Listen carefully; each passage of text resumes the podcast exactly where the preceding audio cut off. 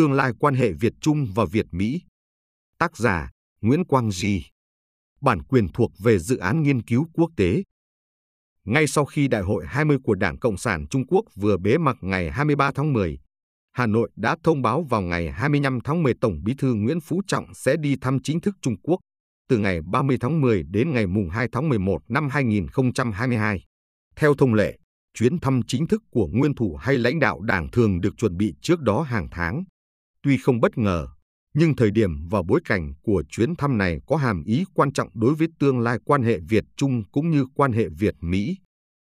Theo nguồn tin Reuters, kim ngạch buôn bán hai chiều Việt-Trung trong chín tháng đầu năm hai nghìn không trăm hai mươi hai tăng mười phẩy hai phần trăm so với cùng kỳ năm trước, đạt một trăm ba mươi hai phẩy ba tỷ đô la Mỹ, trong đó gần bảy mươi phần trăm là Việt Nam nhập khẩu từ Trung Quốc. Nay Việt Nam là đối tác thương mại lớn nhất của Trung Quốc tại Đông Nam Á, và Trung Quốc là đối tác thương mại lớn nhất của Việt Nam. Tổng Bí thư Tập Cận Bình đã sang thăm Việt Nam sau khi bắt đầu nhiệm kỳ hai, tháng mười một năm hai nghìn không trăm mười bảy. Nay Tổng Bí thư Nguyễn Phú Trọng đi thăm Trung Quốc ngay sau khi ông Tập bắt đầu nhiệm kỳ ba, không chỉ đáp lại về lễ tân, mà còn khẳng định tầm quan trọng của quan hệ Việt-Trung. Ông Trọng là lãnh đạo nước ngoài đầu tiên tới Bắc Kinh chúc mừng ông Tập sau lễ đăng quang có hàm ý quan trọng trong bối cảnh chiến lược an ninh quốc gia mới của Mỹ. Sau chuyến thăm Trung Quốc tháng một năm hai nghìn không trăm mười bảy, nhân dịp kỷ niệm sáu mươi bảy năm quan hệ ngoại giao hai nước, và sau đại hội mười ba tháng một năm hai nghìn không trăm hai mươi mốt, Tổng Bí thư Nguyễn Phú Trọng chưa đi thăm Trung Quốc vì lý do sức khỏe. Vì vậy, đây là một dịp để Tổng Bí thư Nguyễn Phú Trọng vận dụng ngoại giao cây tre và chứng tỏ sức khỏe của mình tốt hơn trước, có thể đến thăm Bắc Kinh và biết đâu có thể đi thăm Washington vào một dịp khác mà Trung Quốc khó phản đối. Trong chuyến thăm của Chủ tịch nước Trương Tấn Sang tháng bảy năm hai nghìn không trăm mười ba, Việt Nam và Mỹ đã trở thành đối tác toàn diện. Tiếp theo, chuyến thăm của Tổng Bí thư Nguyễn Phú Trọng tháng bảy năm hai nghìn không trăm mười lăm được Tổng thống Obama tiếp đón tại Nhà Trắng như nguyên thủ quốc gia, là cột mốc lịch sử trong quan hệ Việt-Mỹ. Chuyến thăm Việt Nam của Tổng thống Obama tháng năm năm hai nghìn không trăm mười bảy đã tháo gỡ rào cản cuối cùng về cấm vận vũ khí để hai nước trở thành đối tác chiến lược. Nhưng rào cản lớn nhất trong quan hệ Việt-Mỹ chính là yếu tố Trung Quốc. Tuy quan hệ Việt-Mỹ đã có những bước tiến rất xa, nhưng đến nay hai nước vẫn chưa chính thức nâng cấp quan hệ lên đối tác chiến lược như thực chất và mong đợi. Tuy Tổng Bí thư Nguyễn Phú Trọng chưa đi thăm Mỹ vào năm hai nghìn không trăm mười chín theo lời mời của Tổng thống Trump vì lý do sức khỏe, nhưng ai cũng hiểu lý do chính là vì yếu tố Trung Quốc. Sau khi Tập Cận Bình lên cầm quyền năm hai nghìn không trăm mười hai, nguồn vốn của Mỹ và phương Tây đã liên tục đổ vào Trung Quốc. Nhưng trong mười năm tiếp theo, Tập đã tìm cách loại bỏ ảnh hưởng phương Tây một cách triệt để và có hệ thống để trật tự kinh tế dựa trên ý thức hệ. Điều khiến lễ đăng quang của Tập trở thành món quà đối với phương Tây là ông đã lật ngửa các quân bài của mình, và át chủ bài duy nhất vẫn là lịch trình thống nhất Đài Loan. Trong bối cảnh Mỹ tập hợp lực lượng để đối phó với Trung Quốc và tìm cách lôi kéo Việt Nam thành đối tác chiến lược, Việt Nam bị mắc kẹt vào thế lưỡng nan, buộc phải chơi cờ thế với chính sách ba không và không chọn phe. Chiến tranh Ukraine đã đẩy Nga và Trung Quốc thành đồng minh không giới hạn, nên Việt Nam càng phải đa dạng hóa quan hệ để không bị bất ngờ và giảm lệ thuộc vào Nga và Trung Quốc. Chuyến thăm Trung Quốc của Tổng Bí thư Nguyễn Phú Trọng không chỉ nhằm củng cố quan hệ Việt-Trung, mà còn tạo cơ hội để tăng cường quan hệ Việt-Mỹ mà Trung Quốc khó phản đối, vì Việt Nam vẫn kiên trì chủ trương cân bằng chiến lược và không chọn phe.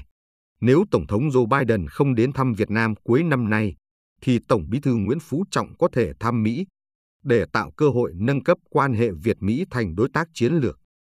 Dư luận cho rằng sau chuyến thăm Bắc Kinh để củng cố quan hệ Việt-Trung, nếu Hà Nội không tăng cường được quan hệ Việt-Mỹ để tạo cơ hội cho đối tác chiến lược như dư luận hai nước mong đợi, thì chứng tỏ Việt Nam ngả theo Trung Quốc.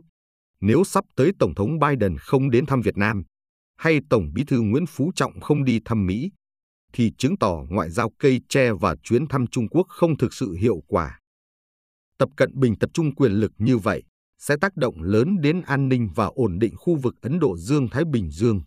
Tuy các chuyên gia Mỹ, Nhật, Ấn, Úc lo ngại Trung Quốc có thể tấn công Đài Loan, nhưng Việt Nam mới là nước khu vực bị mắc kẹt về an ninh trước một Trung Quốc hung hăng dưới thời Tập Cận Bình. Sau khi Tập lên cầm quyền năm hai nghìn không trăm mười ba, quan hệ Việt-Trung xấu đi nhanh chóng và Biển Đông ngày càng căng thẳng. Chừng nào Việt Nam chưa hiện đại hóa quân đội và chưa có thỏa thuận an ninh chính thức với Mỹ, thì Hà Nội có thể gặp rủi ro khi một mình đối đầu với nước láng giềng khổng lồ đầy tham vọng.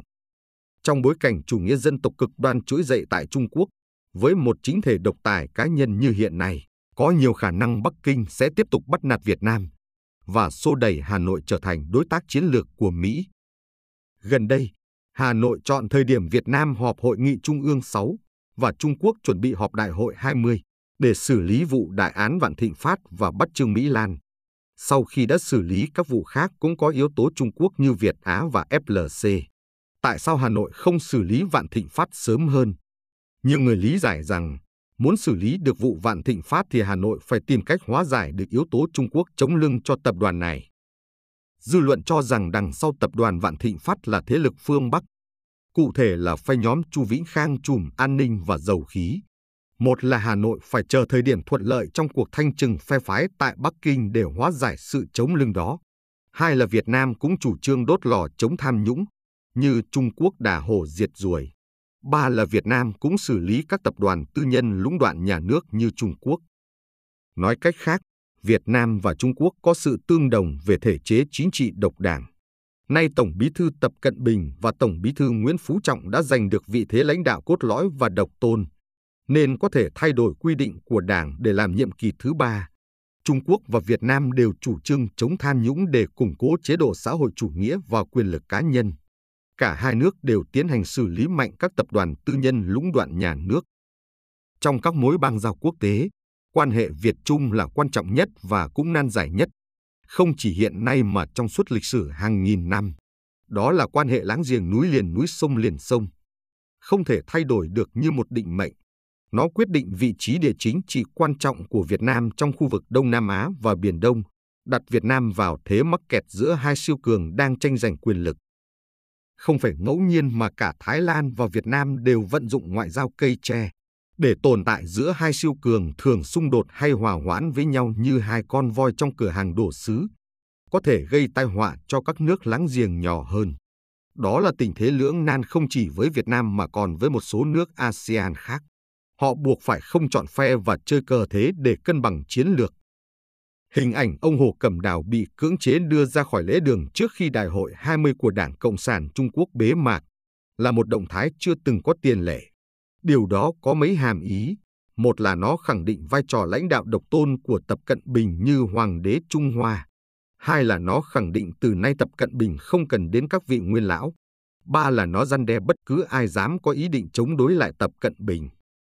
Nay Tập Cận Bình, Lý Cường, Triệu Lạc Tế, Vương Hộ Ninh, Thái Kỳ, Đinh Tiết Tường, Lý Hy đã trở thành Ủy viên Thường vụ Bộ Chính trị.